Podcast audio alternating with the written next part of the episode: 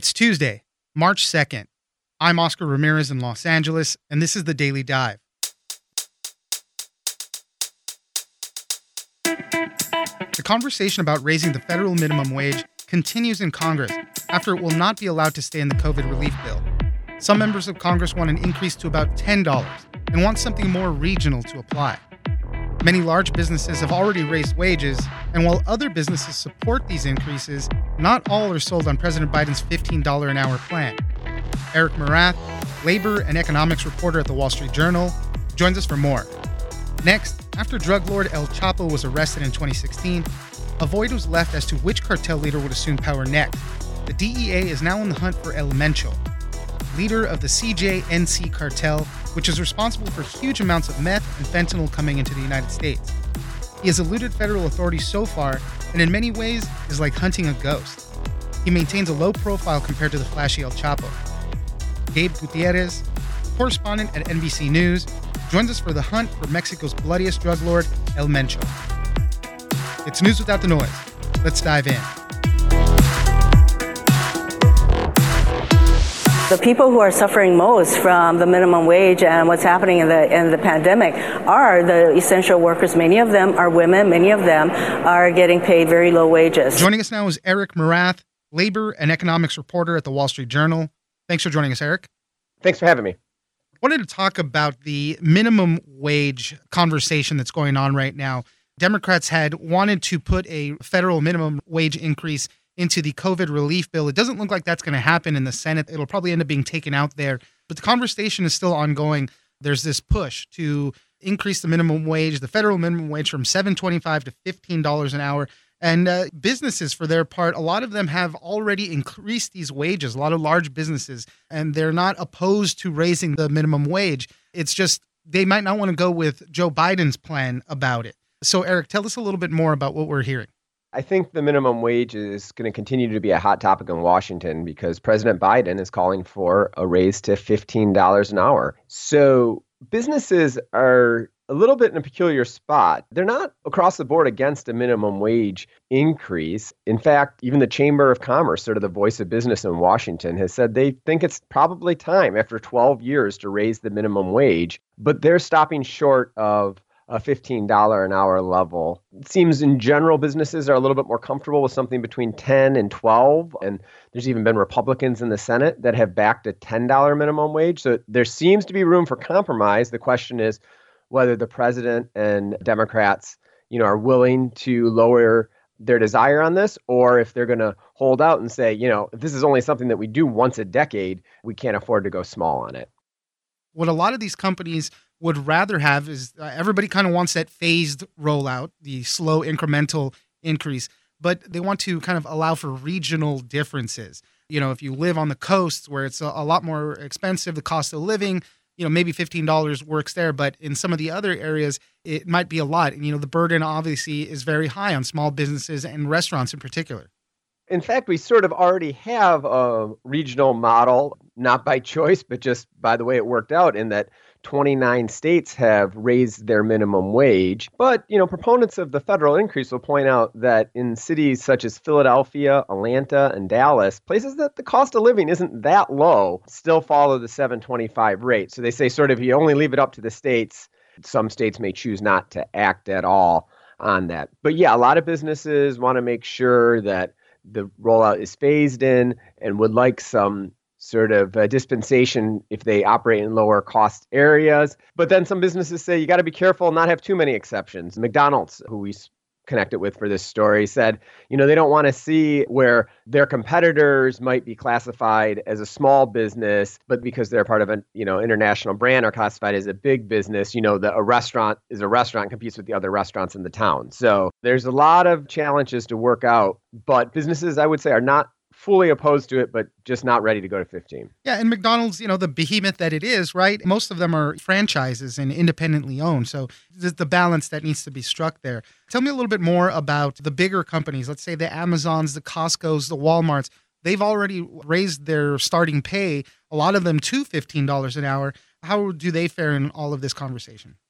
These big companies, they kind of fall into two buckets. So Amazon, probably most notably, but also I think Costco and Target would also fall into this. They've already set a, $15 minimum wage, and Amazon is openly campaigning. They say, hey, the whole country needs to move to $15 an hour. And they point to that brings better productivity, better likelihood of retaining workers. But some economists I talk to and some small business I talk to say Amazon's a perfect example. They're able to automate their warehouses. They have stores where they don't even have cashiers. They have the technology and the money to invest in labor saving methods. The local grocery store may not even have a self checkout aisle yet. So they're saying that's not exactly equal. Walmart's more in the middle. They say they're pretty in line with the chamber overall. They say there should be a minimum wage increase. They start workers at 11, but they very much want to make sure they still have the flexibility to start people at a little bit lower than 15, especially in the more rural parts of the country where they operate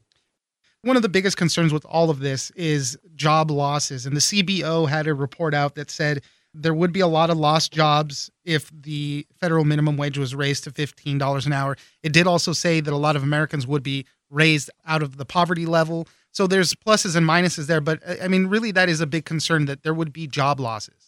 The CBO report points out that more than a million Americans could lose their job from a $15 minimum wage. But the same report says 27 million Americans would receive raises. And so it's a little bit different discussion. I mean, I would say when I covered this a few years ago, a lot of concern was, you know, we just can't accept any type of job loss. There's certainly some Democrats out there that say maybe we can accept that a $7.25 an hour job isn't a job that we really need in this economy and that maybe we need to spend money el- elsewhere to train workers and get them up to the level so they can get and qualify for a $15 an hour job. But there's definitely some willingness, I think, to trade some modest amount of job losses if you get 10 times that in terms of families getting raises. As I mentioned, it doesn't look like it's going to be part of the COVID relief bill. What's the next step for this discussion? Is this going to have to be some type of standalone bill? Yeah, most likely it'd have to be some type of standalone. So at this point, I think the choice is do members of Congress look to find a compromise, find a number in the middle where you could get Republican support and allow it to pass in the Senate. Like I said, Senator Romney, Senator Cotton have put out minimum wage increase proposals. So there is something out there to be had. Or is it stand firm and 15 or nothing and kind of go back to the electorate and say, hey, one party we support this and another party they don't support it and you know if you look at a place like Florida overwhelmingly voted for Donald Trump in November, also overwhelmingly supported a $15 minimum wage in the state. And even Senator Rubio took note of that and said there's probably some room here to raise the level, but no Republicans have stepped out and said it should be 15. Eric Morath, labor and economics reporter at the Wall Street Journal. Thank you very much for joining us. Sure. Thanks for having me.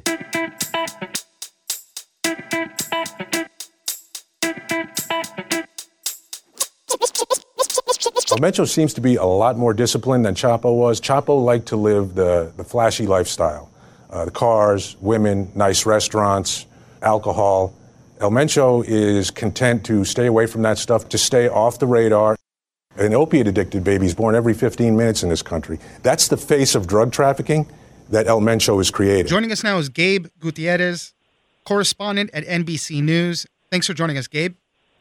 Thanks so much, Oscar. Nice to be here wanted to talk about the hunt for El Mencho. The DEA right now is looking for basically the new guy in town. This is after El Chapo had been arrested. You know, we saw what happened in 2016 with him, but the drug trade is ongoing and stepping in to fill this void is this new cartel. It's the CJNG, and it's run by a guy named El Mencho. He's a lot harder to find right now. Uh, people uh, say it's like hunting a ghost. Gabe, you did a, a deep dive into how the DEA is searching for him. Tell us a little bit about it. So the cartel Jalisco Nueva Generacion, as it's known, CJNG, it's actually been around now for almost a decade, but in the last couple of years, it really has gained prominence, especially as you mentioned, after El Chapo Guzman was captured in 2016. And right now, the DEA is offering a $10 million reward for information leading to El Mencho's arrest. He is the man that is believed to be leading this cartel.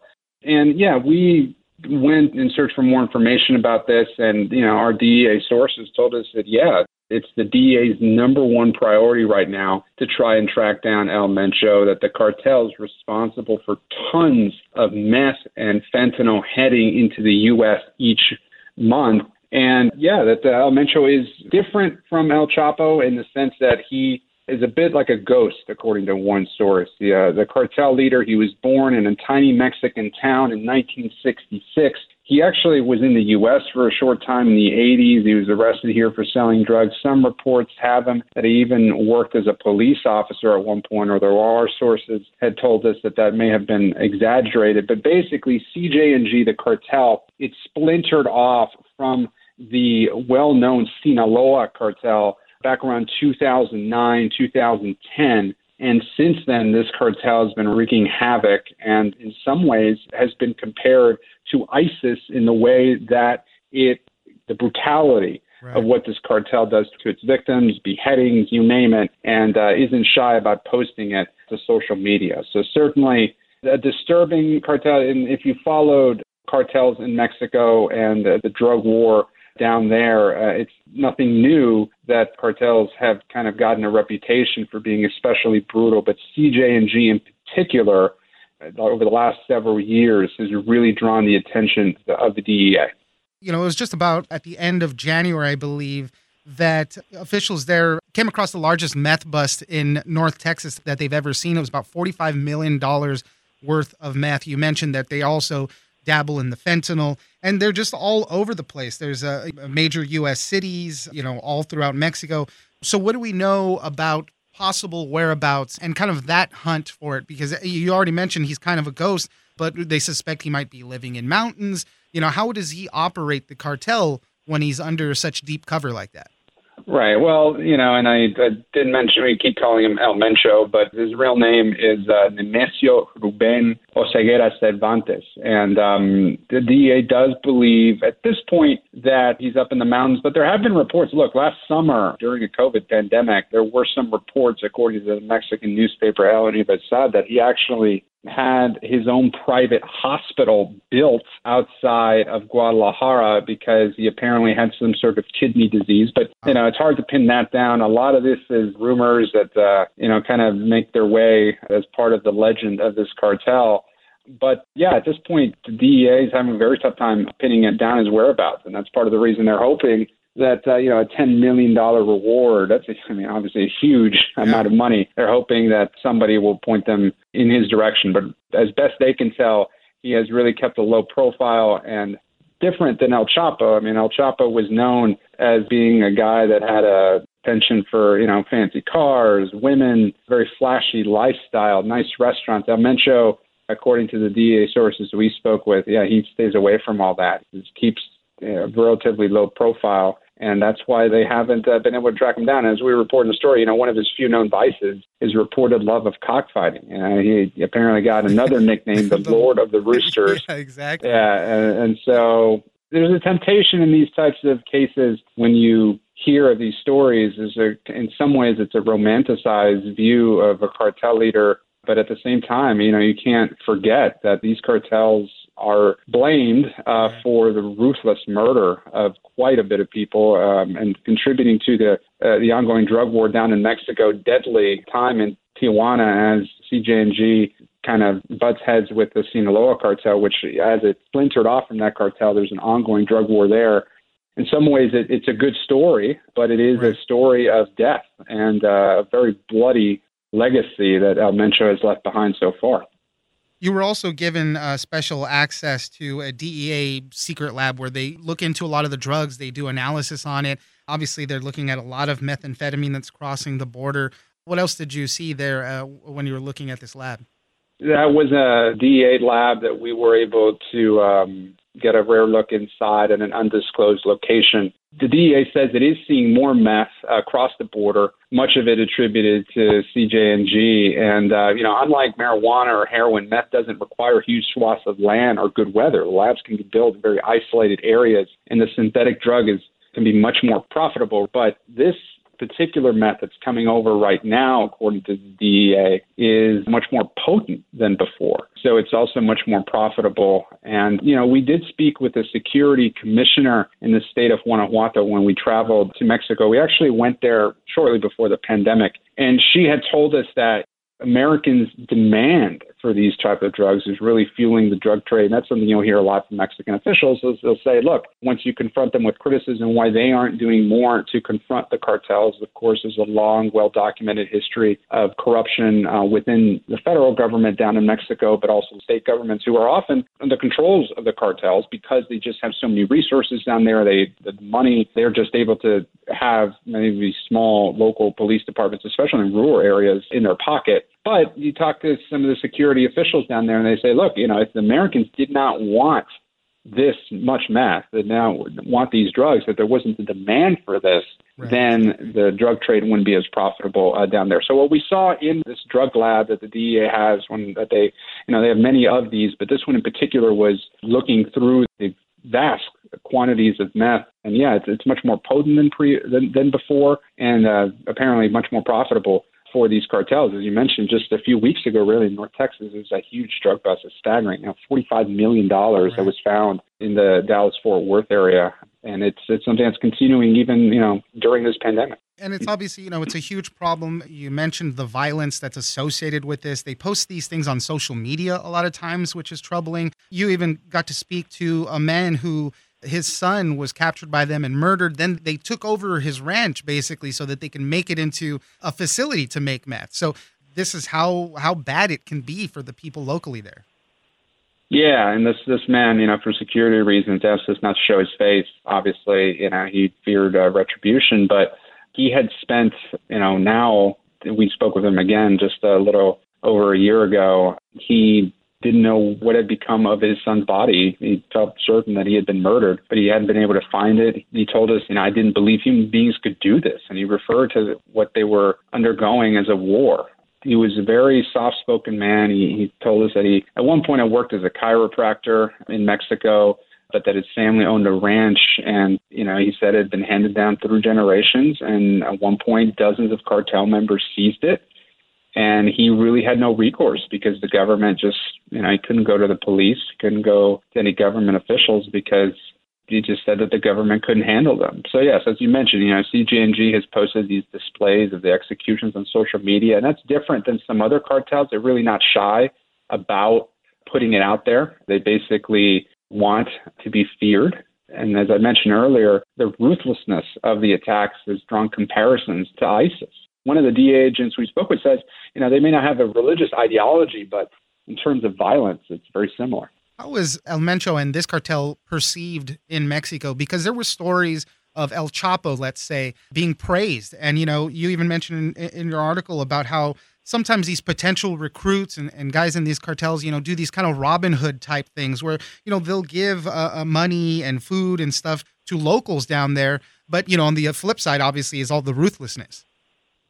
Well, certainly, you know, and that's something that you know, just because of the landscape of Mexico, uh, some of these rural communities that are stricken with poverty, you know, these cartels can be very attractive to young Mexicans who are perhaps looking for a better life, and they see the cartel as a way to make money to provide for their families. And CJNG, yeah, they are using social media, using ways of distributing their message in order to recruit. And if they are romanticized and seen as a particular way to make vast amounts of money for these young men, usually, who would be able to use the cartel, uh, you know, think it's, it's a way out of their poverty-stricken life. Yes, and and you know, El Mencho has just like El Chapo. You know, you mentioned that you know El Chapo was praised by some in Mexico, especially in his home state of Sinaloa. He was seen as a type of hero figure. And El Mencho, in, in the same way, there were reports that the beginning or at some point during the pandemic that you you know his cartel would hand out supplies as a way to kind of get in with the local population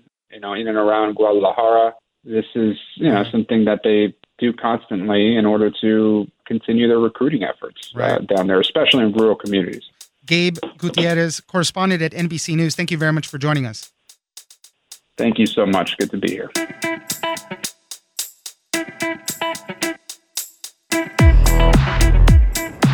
That's it for today. Join us on social media at Daily Dive Pod on both Twitter and Instagram. Leave us a comment, give us a rating, and tell us the stories that you're interested in.